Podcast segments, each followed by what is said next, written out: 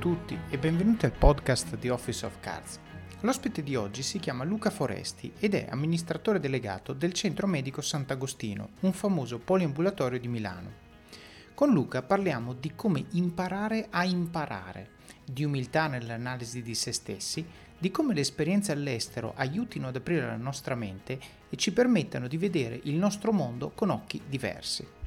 Parliamo della serendipità cercatissima di come è arrivato a fare l'amministratore delegato di Sant'Agostino, di come si sia arrangiato nei primi anni facendo delle necessità che il business aveva delle virtù gestionali e manageriali. E infine parliamo del suo processo di selezione e di come fa a capire se un giovane a un colloquio ce la farà nella sua azienda.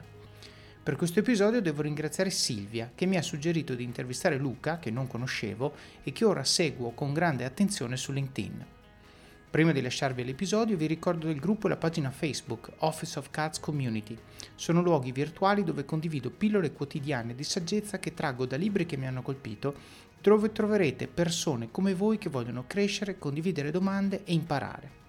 Per chi preferisce Instagram ho creato anche una pagina lì, così potete aggiungere al vostro feed qualche frasetta motivazionale che vi blocca lo scrolling senza fine e vi fa ritornare produttivi. Ho deciso di usare questi canali anche per condividere spunti sul podcast, come ad esempio permettere a voi che ascoltate di fare domande alle persone che intervisterò, oppure fare sondaggi sui contenuti, i libri e molto altro. Quindi se ascoltate il podcast, seguite questi canali. Bene, non mi resta che augurarvi buon ascolto di questa mia chiacchierata con Luca Foresti. Allora, buongiorno Luca Foresti e benvenuto al podcast di Office of Cards. Grazie mille. Bene, Luca, senti, io di solito eh, faccio un'introduzione per parlare dell'ospite no? e del perché eh, questo ospite è appunto qui con noi a raccontarci la sua storia.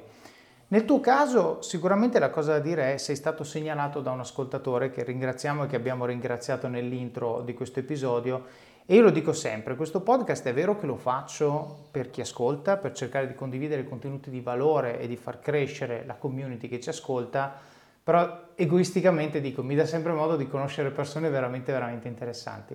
Nel tuo caso mi ha colpito l'immagine che hai sullo sfondo di LinkedIn, no? il, il, wall, che si intitola The Marketplace of Ideas. No? E per uno che si occupa di eh, salute, di sanità, eccetera, eccetera, vedere una cosa che, diciamo, ti aspetti da un altro ambito mi ha fatto riflettere. Quindi quando poi ho cominciato a seguirti in preparazione a questo episodio, per vedere un pochino eh, diciamo che tipo di persona avrei intervistato, ho trovato veramente uno che spazia su tutto.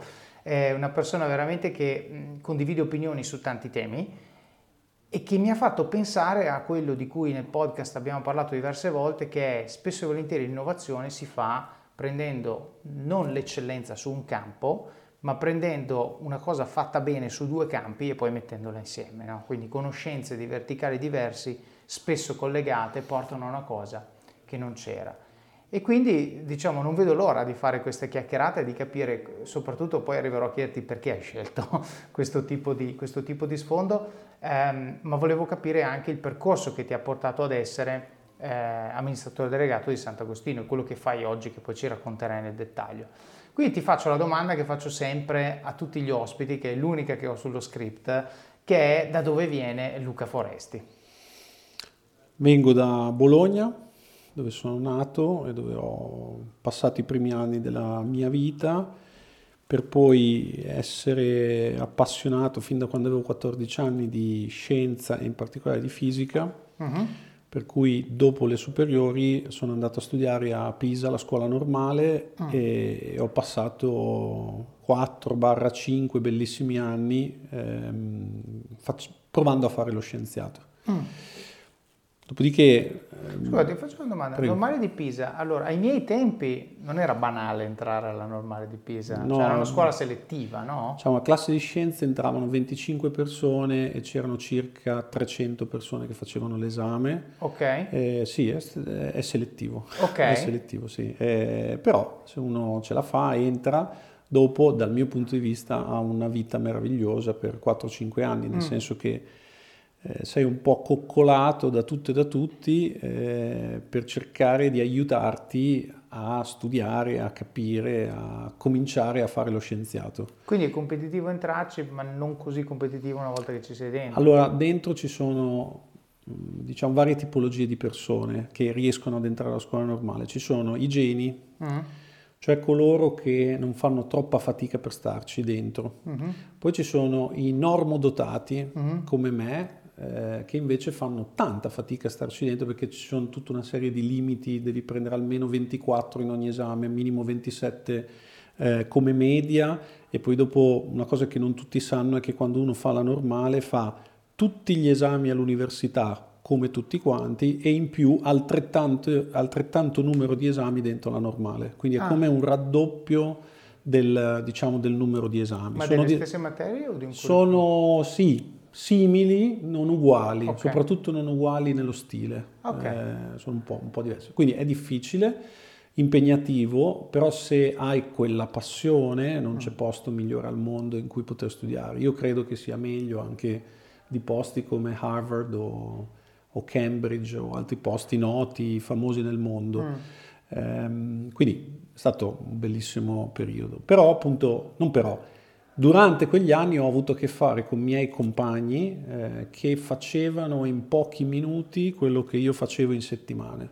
Ah. E questo eh, ovviamente uno può affrontare questo, questo, evento in mille modi diversi. Uh-huh. Io l'ho affrontato semplicemente così, dicendo loro devono andare avanti a fare fisica perché hanno i numeri, hanno la capacità, eh, io probabilmente devo fare altro, mm, perché poi dopo confrontandomi con gli altri mi sono reso conto di avere altre skill che non erano semplicemente l'intelligenza analitica necessaria per far fisica o, o anche la fantasia necessaria per far fisica e quindi decisi alla fine di fare eh, tre concorsi di dottorato, uh-huh. uno di fisica perché comunque ci provai. Uh-huh uno di eh, neurobiologia uh-huh. e uno di matematica finanziaria e arrivai ehm, primo tra gli esclusi tra a fisica e neurobiologia okay. e invece ultimo degli inclusi a matematica finanziaria. Perfetto. E quindi da lì feci tre anni di dottorato di matematica finanziaria alla normale, decidendo però già all'inizio che non volevo proseguire a fare carriera accademica, perché non era quello che mi interessava, al punto che non presi il dottorato, cioè feci tre anni di dottorato ma alla fine non feci la tesi e, e, e andai avanti nella vita. Ok. Eh, a quel punto sono entrato dentro... Ma, scusa, cos'era Prego. il feeling? Cioè cos'è che ha determinato la tua sensazione? Anzi, due domande. Uno, cos'è che ha determinato la tua sensazione di non voler proseguire sul campo al punto da non dare la tesi, che dici a quel punto sei arrivato sugli ultimi 100 metri, falli? Mm e secondo, come hai fatto ad andare avanti fino a quasi la fine se avevi già quella sensazione? Perché tante volte uno magari dice, Perché... e qui, qui parlo all'ascoltatore, no? uno magari dice sto facendo una cosa in cui non credo, l'istinto è smetto, no? Allora, furono tre anni meravigliosi perché pote, potei passare tre anni pensando a me stesso, alle cose che mi piacevano e a quelle che non sapevo ancora. Uh-huh. Quindi passai tre anni più o meno divisi così. Il primo anno feci esami di matematica finanziaria perché sennò mi avrebbero cacciato via dalla, dalla normale. Okay. Il secondo anno mi occupai di economia, il terzo anno di management. Quindi okay. eh, passai tre anni fondamentalmente a studiare. Ah, ok. Quindi eh, formazione pura. Formazione cioè... pura, okay. purissima. Okay. Eh, alla fine dei tre anni, eh, per prendere la tesi, avrei dovuto fare un altro anno di lavoro un po' sperimentale, un po' basato su dati e a quel punto quel lavoro mi sarebbe servito unicamente per fare carriera accademica perché... Ah diciamo nel mondo là fuori non c'è grande attenzione al titolo, in alcuni paesi sì, in Germania per esempio sì, ma in Italia non gliene frega niente nessuno certo. e anche in molti altri paesi, per cui decisi a quel punto di eh, andare a lavorare. Gli ultimi sei mesi del dottorato ho fatto un, um, uno stage presso una banca di investimenti, uh-huh. Commerzbank, come quant, che sono questi strani personaggi che fanno modelli matematici per i trader. Uh-huh. E mi sono rotto le palle in maniera mostruosa, okay. mostruosa è certamente un lavoro dove si guadagna tanti soldi, dove diciamo in quegli anni anche tanti fisici, tanti matematici vanno a lavorare, però lo trovai un lavoro di una noia mortale e gli interessi dei miei compagni di allora, le persone che lavoravano lì, a me non interessavano, diciamo. Ok. Per cui eh, decisi... Questo perché è un lavoro, cioè che- qual è la componente noiosa? La componente, fondamentale, la componente fondamentale è che è un lavoro fondamentalmente orientato a fare soldi. Cioè Per il tipo, il tipo, bah, anche per se stessi, il, Mm. tipo, il tipo di competenze e il tipo di drive è semplicemente quello di cercare di fare profitti facendo trading.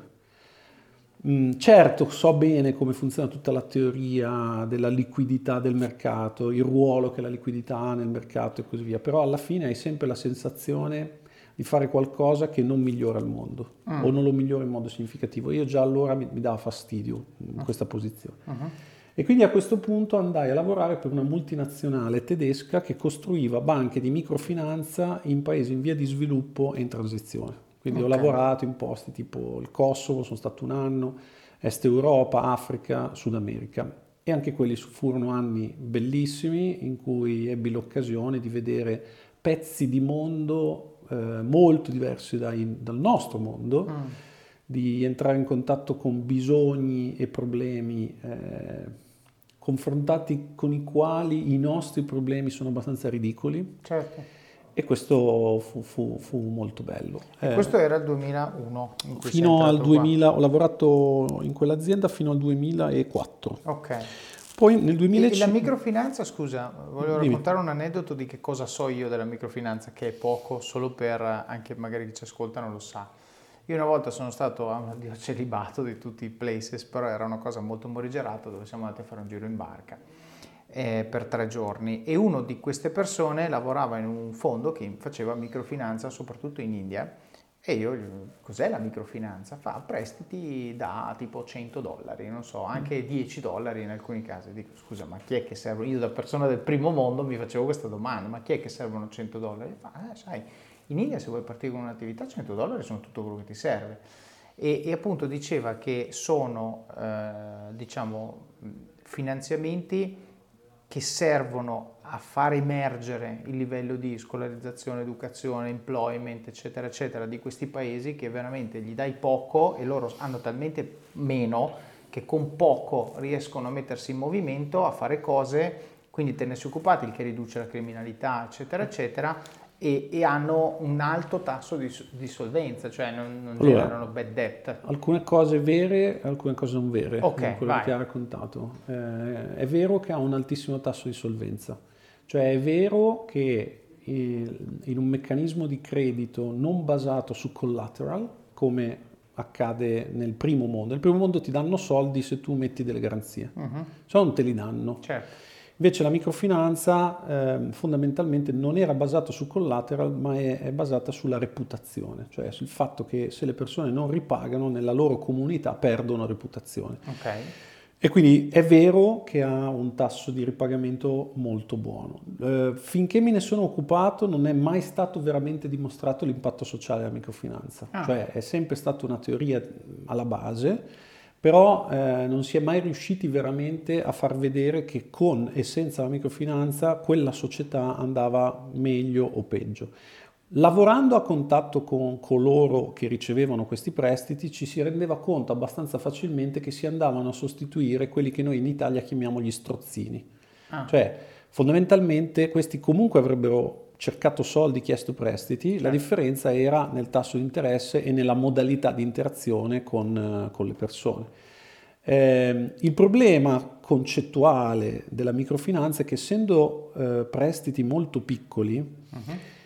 e, e volendo comunque fare un'analisi del credito sufficientemente buona, il costo per erogare questi prestiti è molto alto, quindi la microfinanza in realtà ha dei tassi di interesse molto elevati, mm, più bassi, molto più bassi degli strozzini locali Certo. però molto elevati. Infatti una cosa che stupisce chi non sa niente di microfinanza, uno si immagina che si danno questi soldi a tassi molto bassi perché Certo. sono poveri. No, falso. I tassi erano molto molto più alti dei tassi che in quel momento venivano dati nel, nel- nel primo mondo. Certo. Ehm, però quello che è vero è che eh, quando noi costruivamo da zero delle banche di microfinanza andavamo a eh, rispondere ad esigenze su cui nessuno stava rispondendo. Quindi se uno anche lo legge semplicemente in modalità a mercato, Mhm.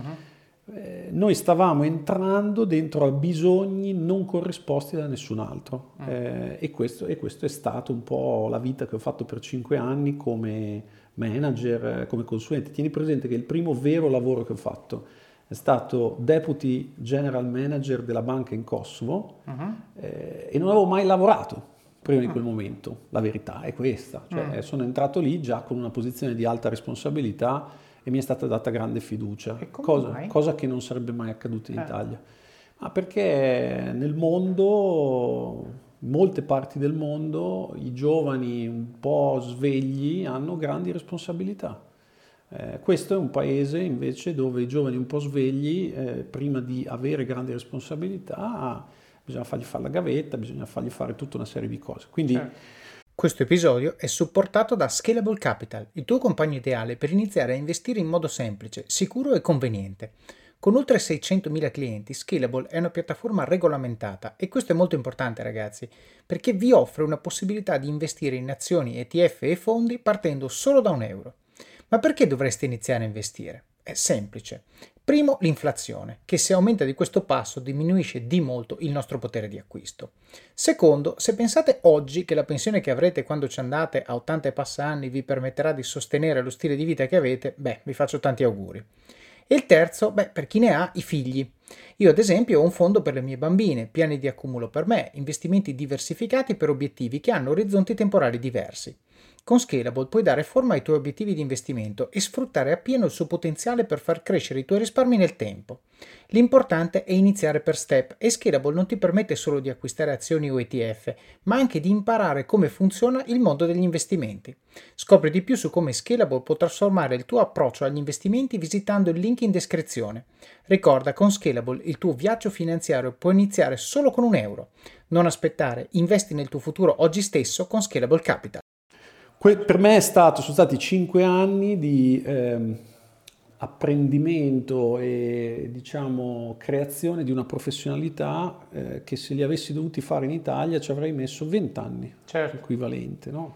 Ma guarda, faccio, faccio, un inciso, facevo coaching a un ragazzo qualche giorno fa che mi racconta la sua storia, per sommi capi vi do due numeri giusto per far capire a 27 anni si ritrova a fare il project manager in un'azienda che è cresciuta molto velocemente da quando c'è lui negli ultimi tre anni e lui tipo oggi guadagna 60.000 euro a 27 anni, coordina 10 persone.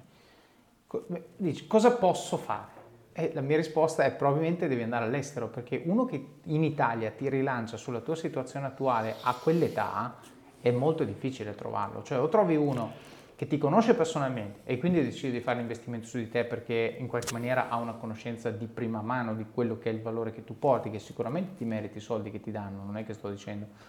Però in Italia, come dici tu, sono d'accordo con te, non viene riconosciuto questo, cioè l'età è un handicap, non è un, un asset, mentre invece all'estero probabilmente potrebbero darti sostanzialmente valorizzazione su quello che sai fare, non sulla tua età e poi qualora dovessi, speriamo, decidere di tornare in Italia, darebbero peso agli anni all'estero e non di nuovo a tutto il resto. Questo, questo, è l'assessment che ho fatto proprio ieri sera, stavo facendo questo coaching. E quindi tu dici è capitato anche a te questa situazione sì. e, e, l'andare fuori ti ha permesso di saltare forse qualche passaggio. Sì, infatti quello che io consiglio a praticamente tutti i ragazzi giovani, quello di farsi almeno un periodo di qualche anno all'estero. Certo. Eh, aiuta da mille punti di vista, soprattutto ti permette di sprovincializzarti, mm. di smettere di vedere il tuo piccolo mondo come l'unico mondo. Eh, e leggerne oppure fare dei viaggi qualche settimana all'anno non è sufficiente, bisogna trovarci dentro, bisogna parlare una lingua diversa dalla propria, eh, bisogna vedere con i propri occhi come vivono le altre persone nei vari contesti e questo ti porta poi, anche quando tornassi in Italia, come dire, a vedere il mondo con occhi un po' diversi. Certo. Questo certo. è stato per me.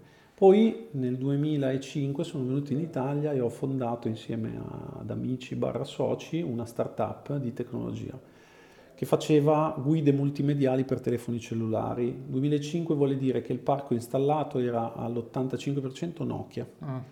Poi nel 2007 è uscito iPhone, che ha nel giro di pochissimi mesi cambiato completamente la situazione. Noi a quel punto avevamo fatto gli investimenti infrastrutturali nella tecnologia spendendo tutti i soldi che avevamo uh-huh. e quindi quella startup non andò bene, eh, diciamo per molti errori che abbiamo commesso noi, che ho commesso soprattutto io, ero amministratore delegato eh, ma anche perché avevamo scelto una strada che poi dopo per motivi mh, che non potevano essere facilmente previsti prima eh, è completamente cambiato. No? Ma scusa, ti faccio una domanda su questo passaggio Prego. perché è abbastanza, cioè, è abbastanza pindarico. Tu sei lì che fai il deputy director di una banca in Kosovo, mm. poi dici torno in Italia con degli amici, fondo una società di tecnologia, diciamo, mm. di telecomunicazioni e faccio l'amministratore delegato manca qualcosa in questo passaggio. Cioè, uno, hai scelto di tornare in Italia sì. perché era quello il driver e quindi dici ok, sono in Italia cosa faccio? Degli amici mi propongono allora, questo da una mano. Io avevo, allora, avevo, due figlie in quel momento e una moglie. Eh, erano anni che studiavo e immaginavo di fare l'imprenditore. Uh-huh. Eh, è stato molto bello fare il manager e quant'altro, ma in quel momento avevo bisogno di provare a fare qualcosa da solo. Ok. Da solo, comunque, con maggiori gradi di autonomia rispetto a prima. Uh-huh. E, e, per anni con questi amici avevamo discusso e, e, sviluppato le idee che stavano sotto l'azienda che abbiamo generato, che si chiamava Econoetica. Eh, questi, queste idee poi dopo le volevamo mettere in pratica e quindi abbiamo preso soldi, armi, baracca, burattini, abbiamo portato il culo in Italia. Mm. Tra l'altro l'abbiamo generata a Bologna, eh, quindi sono tornato nella mia città natale e, e, niente, lì abbiamo iniziato a provare a fare quello che pensavamo potesse essere un'azienda di valore. Questo è, questo è come è andata, mi sono un po' buttato, no? mm. Col seno del poi è stata la mia seconda università, perché poi mm. ho commesso tali e tanti errori ehm, che mi, hanno, mi, ha permesso anche lì in due o tre anni di imparare un sacco di cose certo. e diventare eh, un imprenditore migliore. Eh, ma allora ovviamente l'ho, l'ho, fatto con grande determinazione e con l'idea che potevamo farcela, certo. che è quello che un imprenditore secondo me che, che fa una startup deve, deve avere come mentalità. Però è andata male. Quindi comunque l'avevi covata, diciamo. Sì, cioè, sì, qui sì. di nuovo, volendo lasciare il messaggio, era, c'era un'idea che non è nata il giorno in cui hai deciso di tornare, ma e c'era un gruppo di persone, cioè c'erano tutti gli ingredienti che servono già prima e poi un momento hai detto è, è ora. Questo è uno standard di tutta la mia vita, nulla accade mai improvvisamente senza che io non ci abbia pensato per anni. Ok. Quindi tutti i passaggi che ho fatto e che probabilmente farò nel futuro mm-hmm. li ho covati per anni. Ok.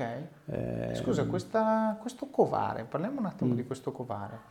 Qui hai parlato eh, di amici e quindi mm. probabilmente era un covare attivo, cioè ne parlavate, c'era Facciamo magari incontri. una parte di lavoro, sì. esatto. E lo fai solo così o c'è anche una componente self di covare dove tu ti metti lì, pensi, pianifichi? C'è una marea di componente self, quindi... Mm io continuamente studio, penso, scrivo e cerco di farmi delle opinioni su una serie di cose. Eh, poi ci sono delle attività dove eh, la, la, il lavoro con gli altri è fondamentale, mm. in particolare quando si fa una società, certo. il nome stesso lo dice.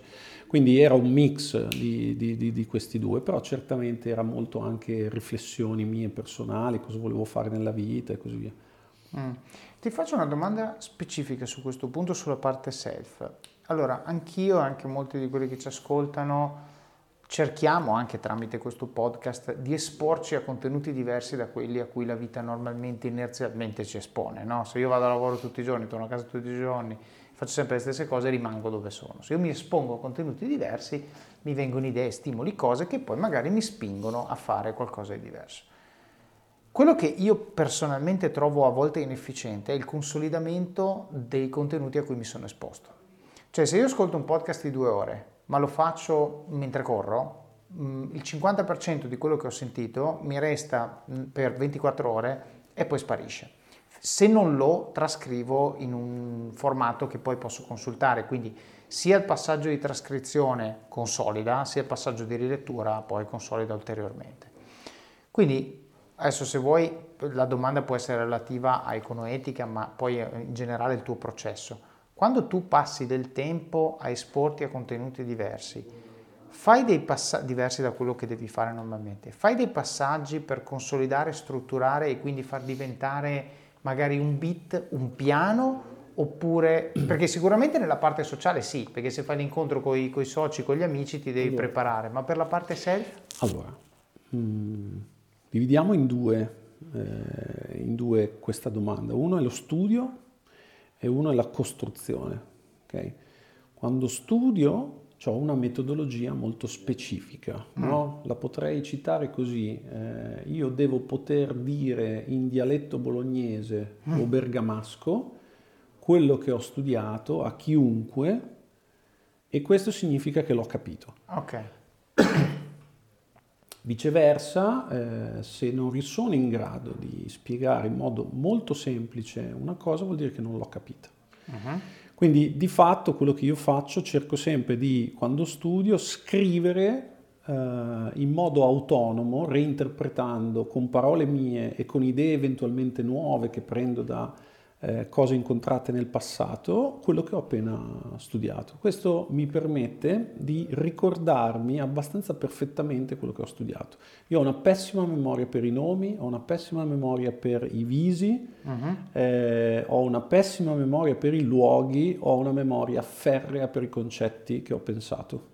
Okay. Quindi sono un po' un animale strano da questo punto di vista. Ci sono forme diverse di, di memoria che le persone hanno io mi ricordo molto bene i pensieri che ho avuto. Uh-huh. E, e, questo è, la, è, lo studio.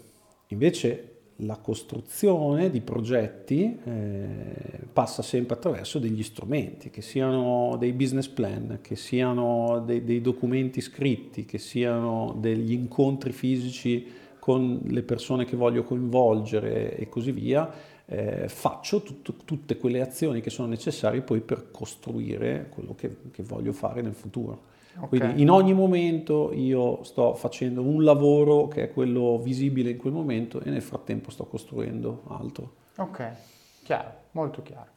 Quindi hai fatto questa econoetica, però appunto l'iPhone, l'iPhone ci ha fregato ha e gli errori, l'iPhone e gli errori che in larga parte io ho commesso in quel tempo, ad esempio un errore che mai e poi mai bisogna fare, non bisogna mai finanziare una startup a debito. Bisogna okay. sempre finanziare una startup ad equity, ma io in quel momento quando abbiamo iniziato questo concetto chiaro in testa non ce l'avevo. Mm. Eh, un altro concetto che non avevo chiaro in testa è che è vero che conta tanto il team, però un'idea chiara di prodotto lo devi avere prima di metterci i soldi, prima di metterci il culo e così mm. via. Mm. Invece io allora pensavo che il team avrebbe come dire, superato qualsiasi certo. eh, confusione sul prodotto e così via. Tutta una serie di errori che poi ho cercato di rielaborare negli anni successivi e non commettere più. Certo. E poi nel 2009, quindi comunque siamo sopravvissuti, non siamo falliti come, come azienda, comunque nel 2009 eh, invece ho incontrato Balbo e Oltre Venture che avevano investito in eh, Sant'Agostino, che era allora un piccolissimo poliambulatorio in piazza Sant'Agostino e, e, mi hanno proposto di diventare amministratore delegato di Sant'Agostino, quindi mm. un'altra start-up, se vogliamo, okay. piccola. Cos'era Io, all'epoca Sant'Agostino? Un poliambulatorio è un progetto eh, pensato largamente da Luciano Balbo e da, dal fondo che lui gestiva, che allora era oltre uno, adesso è oltre tre allora oltre 1 erano 8 milioni di fondo, poi ha fatto oltre 2 40 milioni, oltre 3 adesso intorno ai 100 milioni. Quindi era una, una, sua idea, una loro idea che avevano incubato e avevano fatto partire, però non avevano trovato la persona che glielo gestisse uh-huh. eh, e quindi ci, ci, incontrammo, lui pensò che io potevo essere la persona adatta per gestirlo e mi propose di fare l'amministratore delegato. Scusa, questo incontro, perché la serendipità nella vita è bellissima, però io dico sempre che Homo Faber fortune sue, non Come... penso vi siate incontrati al bar. Allora, cioè, c'è stato un... un... caso molto interessante. Mm. Eh, io mh, mm, cerco online uh, cose e trovo Oltre Venture, un sito, e guardo i progetti che loro facevano. Mm. Mi piace e eh, cerco chi è il presidente, insomma la persona che lo gestisce, trovo che è Luciano Balbo, vado su LinkedIn e nei messaggi di LinkedIn gli scrivo quello che fate mi piace. Grandissimo. E Niente, nel 2010 i messaggi su LinkedIn 2010. venivano ancora letti. Sì, sì. Nel 2010 quello che fate mi piace, basta senza richieste di nessun tipo e così via. E lui mi risponde e viene a Bologna a pranzo con me. No. Da ogni euro, se acquisti Dyson V15 Detect Submarine o Dyson Gen 5 e restituisci il tuo aspirapolvere usato funzionante, puoi avere un rimborso fino a 150 euro, perché ogni euro batte forte sempre. Fino al 19 maggio. Termini e condizioni su euro.it. E quindi siamo stati a pranzo per eh, un paio d'ore in cui all'inizio mi ha fatto una specie di rettoscopia per capire chi ero e così via. E, e, alla fine del pranzo mi dice ma ti interesserebbe fare l'amministratore delegato del Sant'Agostino? E io cos'è il Sant'Agostino? Non sapevo niente. Certo. E lui ha detto vabbè vieni a vederlo e vediamo se, se, la cosa si può fare. Per cui andai, in realtà passai un paio di mesi come consulente, diciamo pagato come consulente per, per guardare un po' com'era l'azienda, cosa faceva e così via. Mm-hmm. Poi gli dissi ok mi piace, ci provo. E da lì è partita la vicenda, quindi ho preso, ho preso, un po' in mano l'azienda e da allora sono amministratore delegato. Ovviamente l'azienda ha fatto tutta una sua evoluzione, siamo passati da... Il primo anno abbiamo chiuso con un fatturato di 600 mila euro, quest'anno chiudiamo, nel 2021 abbiamo chiuso con un fatturato di un po' meno di 50 milioni con una crescita in questi anni più o meno mediamente del 40% all'anno, togliamo il 2020 che anno Covid è stato un anno complicato, però più o meno siamo, siamo sempre cresciuti. Questa è un po' la storia. Bene, a questo punto mi interessa capire nel mondo, dato che appunto poliambulatorio è concettualmente resta, però non passi da 600 mila euro a 50 milioni facendo le stesse cose, vorrei capire questo viaggio, cioè come è stata, che cosa ha guidato la crescita, qual è l'approccio relativamente al fare le cose magari in maniera innovativa, diversa, perché poi sicuramente c'è revenue, bellissimo, ma sicuramente ci sarà anche un approccio eh, attento e misurato relativamente ai costi, al come si fanno le cose, alla parte di operations. Che piglio allora, hai dato? Innanzitutto questo... ho trovato un posizionamento di mercato perfetto per quel momento mm. perché ricordiamoci, 2009, un anno dopo la grande crisi, uh-huh.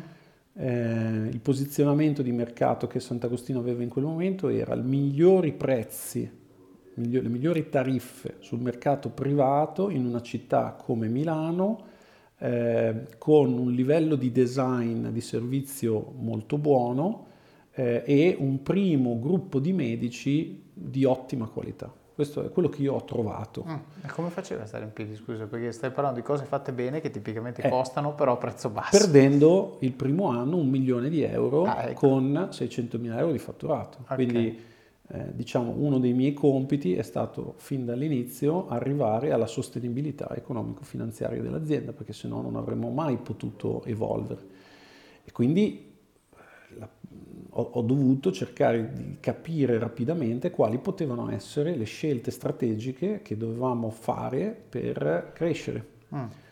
E fondamentalmente le scelte importanti che ci hanno portato qui sono state, allora, uno, capire che dovevamo per forza andare su con i volumi eh, perché sotto ai 10 milioni di euro era praticamente impossibile stare in piedi. Mm quindi ci sono dei costi centrali e hai bisogno di una certa quantità di eh, revenues, di entrate, se tu vuoi gestire quei costi centrali. Uh-huh.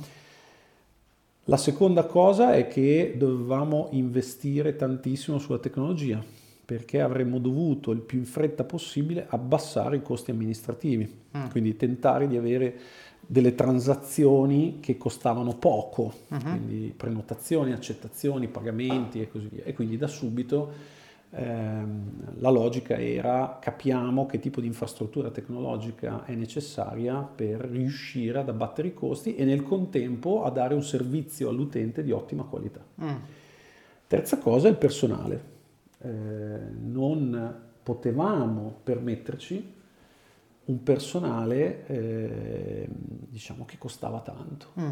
era impossibile, non avremmo potuto permetterci dei manager da 100.000 euro l'anno eh, va- nei vari ambiti di responsabilità. Mm. E quindi come si fa a crescere senza poter avere le persone. E de- presi questa decisione che poi mi sono portato dietro fino ad ora, dissi vabbè, l'unica strada possibile è prendere ragazzi di grande potenzialità, giusto fuori dall'università o dai master, e crescerli in azienda. Certo. E così abbiamo fatto. Cioè abbiamo preso ragazzi molto in gamba, eh, gli abbiamo dato un sacco di potere, responsabilità e nel giro di pochissimi anni abbiamo creato un management team che è ancora oggi il management team del Sant'Agostino, col fatto però che oggi hanno 10 anni di esperienza, 8 anni di esperienza, Chiaro. 7 anni di esperienza, allora erano appena, appena arrivati. Certo. E questa cosa ha funzionato, ha funzionato, molto bene. Dopodiché il prodotto, il servizio funzionava, girava, c'erano crescite elevate, passaparola era lo strumento principale per, perché le persone venissero a sapere di noi e quando le persone venivano il livello di percezione della qualità erogata era elevato, quindi mm. evidentemente abbiamo fatto qualcosa di fatto bene perché sennò non, non saremmo cresciuti così tanto.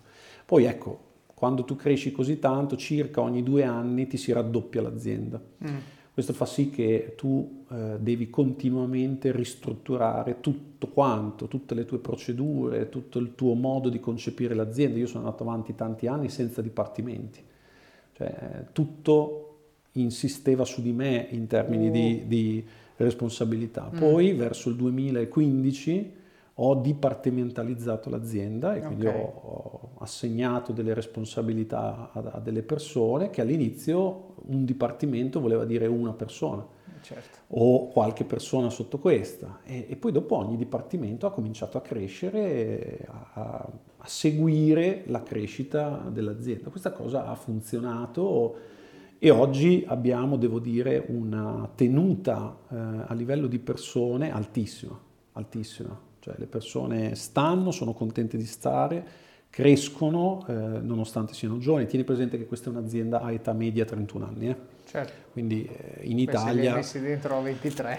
in Italia è un'azienda un po' anomala da questo punto di certo. vista, in cui se guardi le facce dei vari manager trovi dei ragazzi di 30 anni, 32, 35 che eh, hanno sotto di sé la gestione di budget milionari, di decine di persone e così via.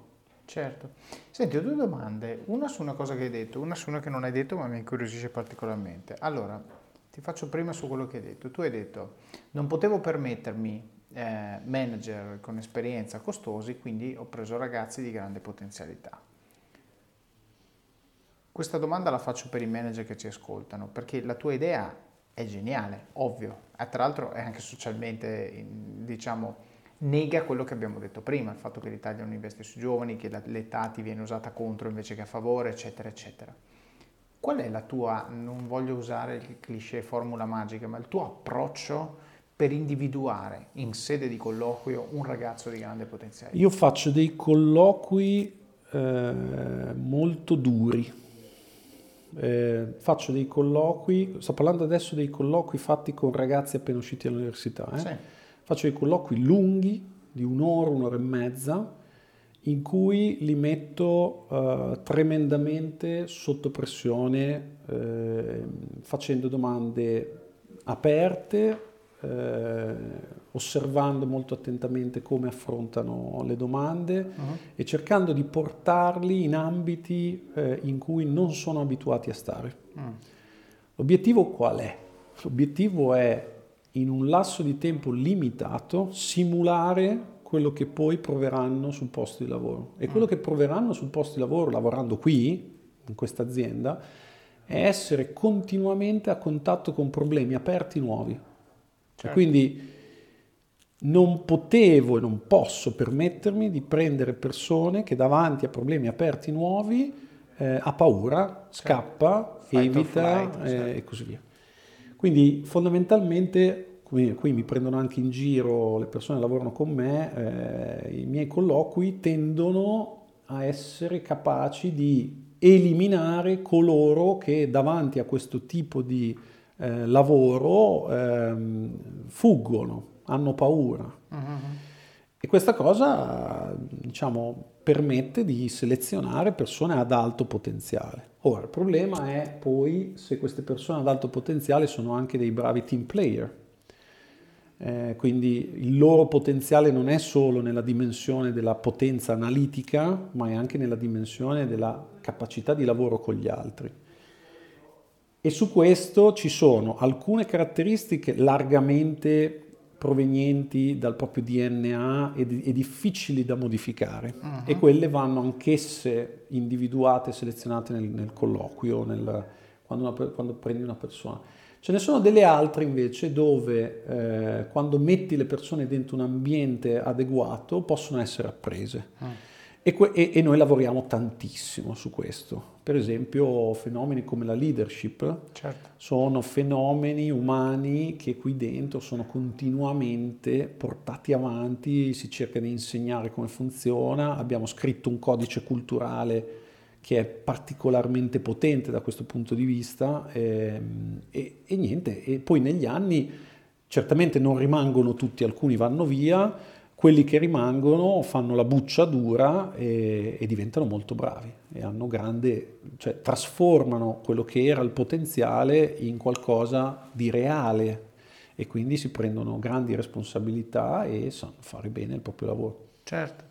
Senti, una curiosità mia, fai un esempio di queste domande aperte con cui metti in difficoltà le persone? Sì, una tipica domanda aperta è questa. Eh, io sono il tuo capo, tu hai l'impressione che io stia rubando, ma non ne sei certo. Cosa fai? Ufca, difficile questa. Questa è una domanda... No, soprattutto a un 23enne, è difficile. Assolutamente, difficile. assolutamente. Però non, Perché non, non, può attingere all'esperienza, cioè assolutamente, cioè deve improvvisare. No, ma infatti io non, non, voglio mai fare domande che le persone sanno. Certo. Non è interessante e non è rilevante. Certo. Eh, a me interessa invece fare delle domande dove le persone devono lì per lì mettersi e ad alta voce ragionare con me su quale può essere l'approccio giusto. Certo. E davanti a una domanda come questa è chiaro qual è l'approccio sbagliato. L'approccio sbagliato è sparare immediatamente una risposta. Faccio così. Faccio così. Certo. Quello è l'approccio sbagliato perché denota il fatto che la persona non si sia reso conto della delicatezza della domanda, uh-huh.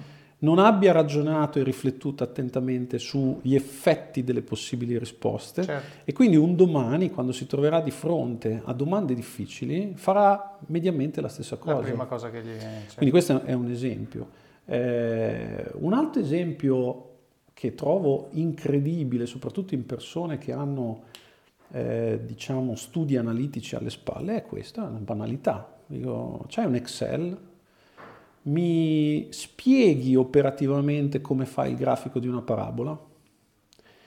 E sembra incredibile, ma una domanda come questa eh, crea enormi problemi a un sacco di persone mm. che, che non sono in grado di spiegare operativamente cosa fanno. Quello che fanno, dicono, ah, c'è una formula eh. della parabola, ho detto, no, ma non hai capito, l'Excel è vuoto. Certo.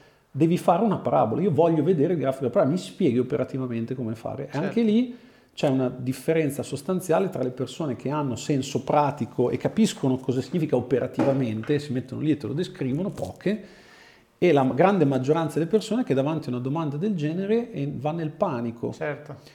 Sono tutte domande così, ormai ne ho distillate una, una tonnellata, a se, poi a seconda della persona, ruolo, a seconda del ruolo, persona, certo. a seconda di tanti, tanti aspetti. Però il punto è sempre mettere la persona fuori equilibrio e vedere come sta in piedi. Certo. No? Questo, questo è il modo con cui secondo me si possono selezionare i migliori talenti poi è chiaro che se si presenta una persona che non è in grado di guardarti negli occhi, eh, una persona che si arrabbia alla prima cosa che gli dici, cioè ci sono tutta una serie di no-go, marker, certo, no, dei certo. marker, ma quelli sono abbastanza facili da, certo. da, individuare. La cosa più difficile è appunto il talento di navigare in mare aperto. Certo. Hiring for your small business? If you're not looking for professionals on LinkedIn, you're looking in the wrong place. That's like looking for your car keys in a fish tank. LinkedIn helps you hire professionals you can't find anywhere else, even those who aren't actively searching for a new job but might be open to the perfect role. In a given month, over 70% of LinkedIn users don't even visit other leading job sites. So start looking in the right place. With LinkedIn, you can hire professionals like a professional. Post your free job on linkedin.com slash people today. Tra l'altro, cioè, la metafora che hai usato, secondo me, è veramente interessante anche per la crescita personale personale, cioè non stimolata da eh, contesto esterno, no? Perché tu hai detto mettersi fuori equilibrio e vedere come reagisci. Effettivamente, pensando a questa metafora, dico, se uno mi dà uno spintone, no? Io posso girarmi e dargli un ceffone posso cadere perché non riesco a reagire, posso mettermi a piangere e star fermo, oppure posso mettere una gamba avanti, stare un po' in piedi esatto. e poi capire perché diavolo mi ha spinto. Esatto. No? E, e, e, questo, se io penso magari al quotidiano, no? quello che facciamo noi tutti i giorni, mi viene da dire che una giornata in cui tu ti sei messo nella condizione di perdere leggermente l'equilibrio ma l'hai recuperato è meglio rispetto certo. a una giornata in cui sei stato in equilibrio tutto certo. il tempo. Per esempio, una cosa che io faccio spesso durante i colloqui, interrompo la persona mentre sta rispondendo alla domanda precedente. Quindi faccio una domanda, mentre sta rispondendo lo interrompo con un'altra domanda. Ok. E anche lì si vede in maniera abbastanza chiara eh, i diversi approcci. Mm. Ci sono persone che me lo lasciano fare durante tutto il colloquio. Mm. E quelle sono persone che probabilmente non riusciranno a lavorare in un posto come Sant'Agostino. Certo. No? E ci sono persone che educatamente, ma in modo abbastanza deciso, mi dicono aspetti, finisco di rispondere, poi dopo passo alla domanda successiva. E, certo. e in quel modo lì mi hanno dimostrato di saper gestire la relazione, di saper gestire la pressione. E, e queste sono cose, eh, sì, si possono imparare se c'è un coach, una persona che te le spiega e così via, però c'è poi anche un problema di tempo. Certo. Cioè, noi dobbiamo fare in modo di prendere persone con talento che passano il loro tempo a imparare a fare le cose. Certo. Se dobbiamo anche insegnargli l'approccio emotivo, eh, diventa difficile, eh, certo. diventa difficile.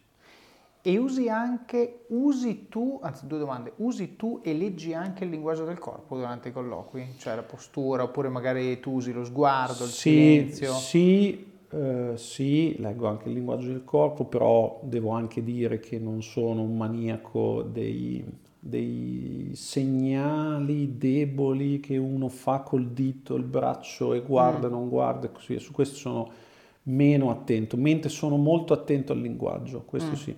Cioè, ehm, è molto importante le parole che vengono usate, sono molto importanti le strutture logiche che vengono usate. Mm-hmm. Per esempio, per me un po' venendo dalla fisica, dalla matematica e così via, risulta molto molto chiaro capire quando una persona non ha logica. Uh-huh. Quindi ti spiega una cosa e si incasina dal punto di vista logico. Certo.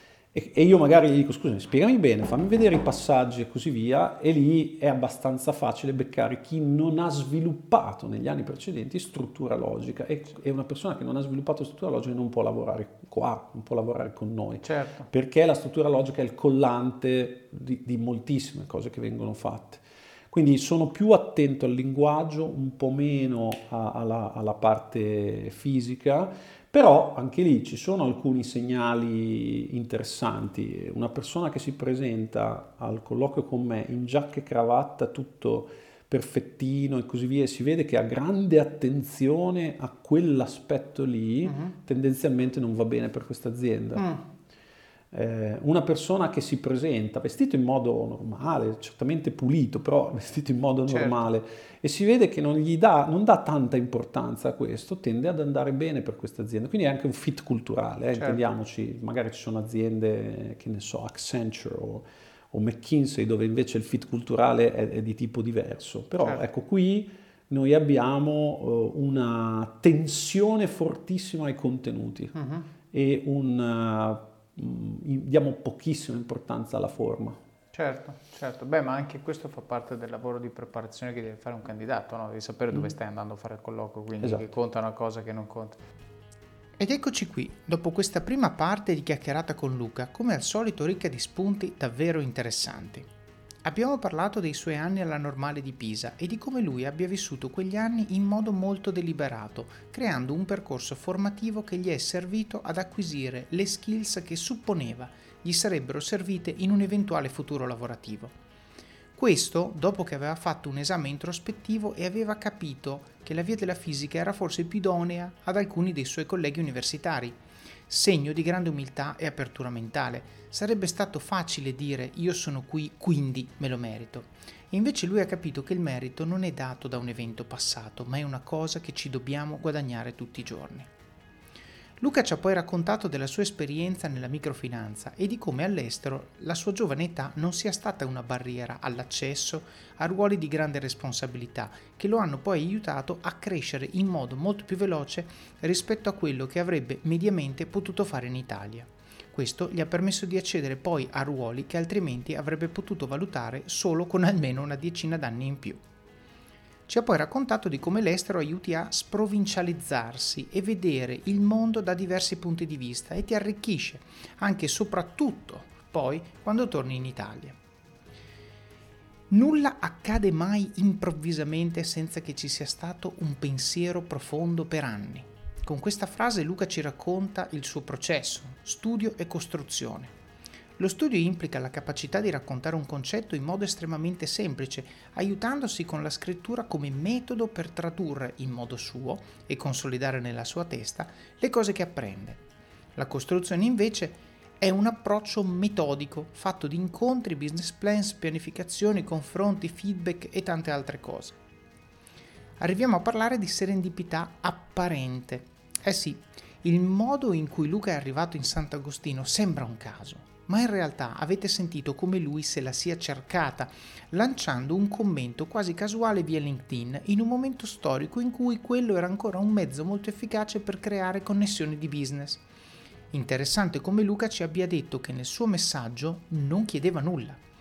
Io lo consiglio sempre quando me lo chiedono, focalizzarsi solo su quello che si può fare per gli altri e non quello che gli altri possono fare per noi e a quel punto vedrete che vi ascolteranno. Parliamo poi dei primi anni di Luca in Sant'Agostino e di come si sia arrangiato per creare un piano di crescita che fosse economicamente sostenibile e che fosse coerente da un lato con le ambizioni di crescita e dall'altro con le risorse che aveva effettivamente a disposizione. Parliamo poi del processo di selezione che Luca utilizza per selezionare i talenti giovani, disegnato per eliminare coloro che, calati nell'ambiente lavorativo di Sant'Agostino, non ce la farebbero. Luca spiega di come il suo approccio sia di mettere la persona fuori equilibrio e vedere cosa fa per ritornare in equilibrio. Davvero, davvero una bella metafora. Nel prossimo episodio continueremo a sentire la storia di Luca, che ci racconta di come abbia fatto a crescere Sant'Agostino fino alla realtà che è oggi. E parleremo anche del suo rapporto con LinkedIn e di approcci e metodi per gestire al meglio il nostro tempo sui social scegliere che libri leggere e molte altre cose pratiche che potete applicare nel vostro quotidiano da domani mattina.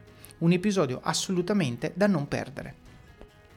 Passiamo ora al supporto, la fase in cui siete voi i protagonisti e in cui dimostrate con pochi e semplici ma significativi gesti quanto impatto abbiano questi contenuti nel vostro quotidiano e quanto sia importante per voi che il podcast continui a crescere.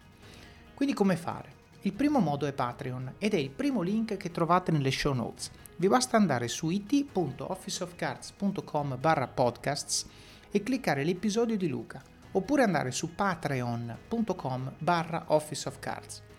Patreon è un modo senza sforzo per contribuire alla qualità di questo podcast e vi permette di fare delle piccole donazioni mensili, anche di un solo euro, per darmi una mano a finanziare supporto professionale per l'editing degli episodi e la promozione del podcast. Spesso mi dite grazie per questo podcast sui social via email, in alcuni casi anche di persona, e vi sono infinitamente grato di questo. Se potete, anche un aiuto concreto può fare la differenza e contribuire a renderlo ancora migliore. Si tratta di una cifra libera. Se ciascuno di voi desse un solo euro al mese, davvero niente, potrei assumere un tecnico audio full time e una persona che mi aiuti a diffondere il messaggio sui social o altri mezzi di comunicazione oppure anche coordinare meglio le interviste di persona, che sono sempre migliori di quelle remote, ad esempio quella di Luca, lo sentirete, è stata fatta di persona. Potrei cercare anche attivamente diverse tipologie di ospiti su LinkedIn, fare più recensioni di libri che richiedono più tempo, insomma se volete che il podcast cresca un po' di supporto ci vuole. Grazie di cuore a tutti i patrons che hanno scelto di supportare Office of Cards finora. Il secondo modo è lasciare recensioni dei Office of Cards su Amazon raccontando magari quali parti vi sono piaciute o quali tecniche e consigli che avete trovato nel libro avete messo in pratica e hanno avuto impatto nella vostra vita. So che molti di voi regalano il libro Office of Cards ai loro amici, chiedete loro di lasciare una recensione quando lo hanno finito. Il terzo modo sono recensioni del podcast, se lo ascoltate su Apple Podcast e da ora anche su Spotify. Finalmente anche Spotify ha aggiunto le stelline, il vostro modo per dire quello che pensate di questi contenuti. Potete quindi commentare un episodio o una frase che vi ha colpito particolarmente. Magari già questo episodio. Luca ci dà un sacco di, di, di valore, di stimoli, di spunti, liste di cose da leggere, contenuti da ascoltare, davvero utilissimo. Il quarto modo, se usate Apple Podcast, potete abbonarvi al podcast. Costa meno di un euro al mese e con l'abbonamento avete accesso in esclusiva a contenuti extra, come ad esempio gli episodi completi, ovvero le due o tre puntate di ogni episodio appena le ho pronte io, non quando il calendario editoriale le prevede pronte per la pubblicazione, oppure altri materiali che sto pensando di rendere disponibili nei prossimi mesi. In quinto modo, suggerite persone che vorreste che io intervistassi o temi che vorreste che io trattassi. Questo podcast lo faccio io, è vero, ma lo faccio per voi. Un po' come i regali che si dice debbano piacere a chi li riceve e non a chi li fa, anche qui sta a voi aiutarmi ad aiutarvi e identificare temi o persone che ritenete facciano bene al gruppo. Di nuovo grazie a Silvia per aver suggerito Luca per queste due ottime puntate. Il sesto modo sono i link nelle show notes. Allora, io di solito parlo di problema, vediamola in modo positivo. Qui avete l'opportunità di portare a casa ancora più valore da questi contenuti. Molti di voi, davvero tanti, mi dicono che non le guardano. Io nelle show notes metto i principali punti di cui abbiamo parlato, tutti link a cose che magari non tutti conoscono per poterle approfondire, i profili degli intervistati, foto, materiali audio video, link utili a volte con codici di affiliazione di strumenti che vi aiutano a crescere. Nelle show notes di questo episodio trovate la bibliografia di Luca Foresti, sono 50 libri anche di più, ragazzi andate a vederla, veramente merita. Parlando di link con codice di affiliazione, il settimo modo, prima di fare il vostro shopping su Amazon, mi raccomando solo da sito web, dalla app non funziona, passate dalle show notes del podcast su it.officeofcards.com barra podcasts e cliccate sul link di Amazon. Oppure comprate uno dei libri che suggerisco nella sezione libri del sito. Così aiutate voi stessi a crescere e anche il podcast, il tutto con un solo clic. L'ottavo modo, parlare del libro e del podcast con le persone che vi stanno a cuore, amici, colleghi, parenti, Leggete questo libro insieme alle persone alle quali tenete e discutetene come in un book club. Taggate il libro o l'episodio che più vi ha colpito sui vostri profili social, in modo che il numero più alto possibile di persone possa beneficiare di questi contenuti.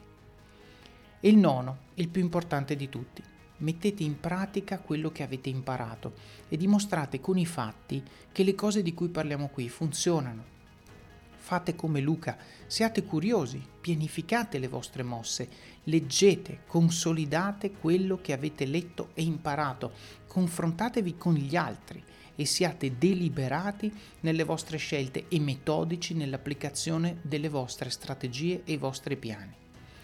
Vivete al massimo, spingete sull'acceleratore, fate quelle benedette 30 flessioni al giorno, quella dieta, quel video, quel blog post o qualsiasi sia la cosa che nutre le vostre passioni e usatele come opportunità di crescita personale e professionale.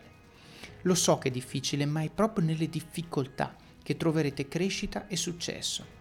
Decidete ora chi dovete diventare per avere successo e raggiungere gli obiettivi che vi siete prefissati. Il vostro domani inizia oggi e il vostro oggi inizia adesso. Vi auguro buon proseguimento di giornata e di settimana. Alla prossima!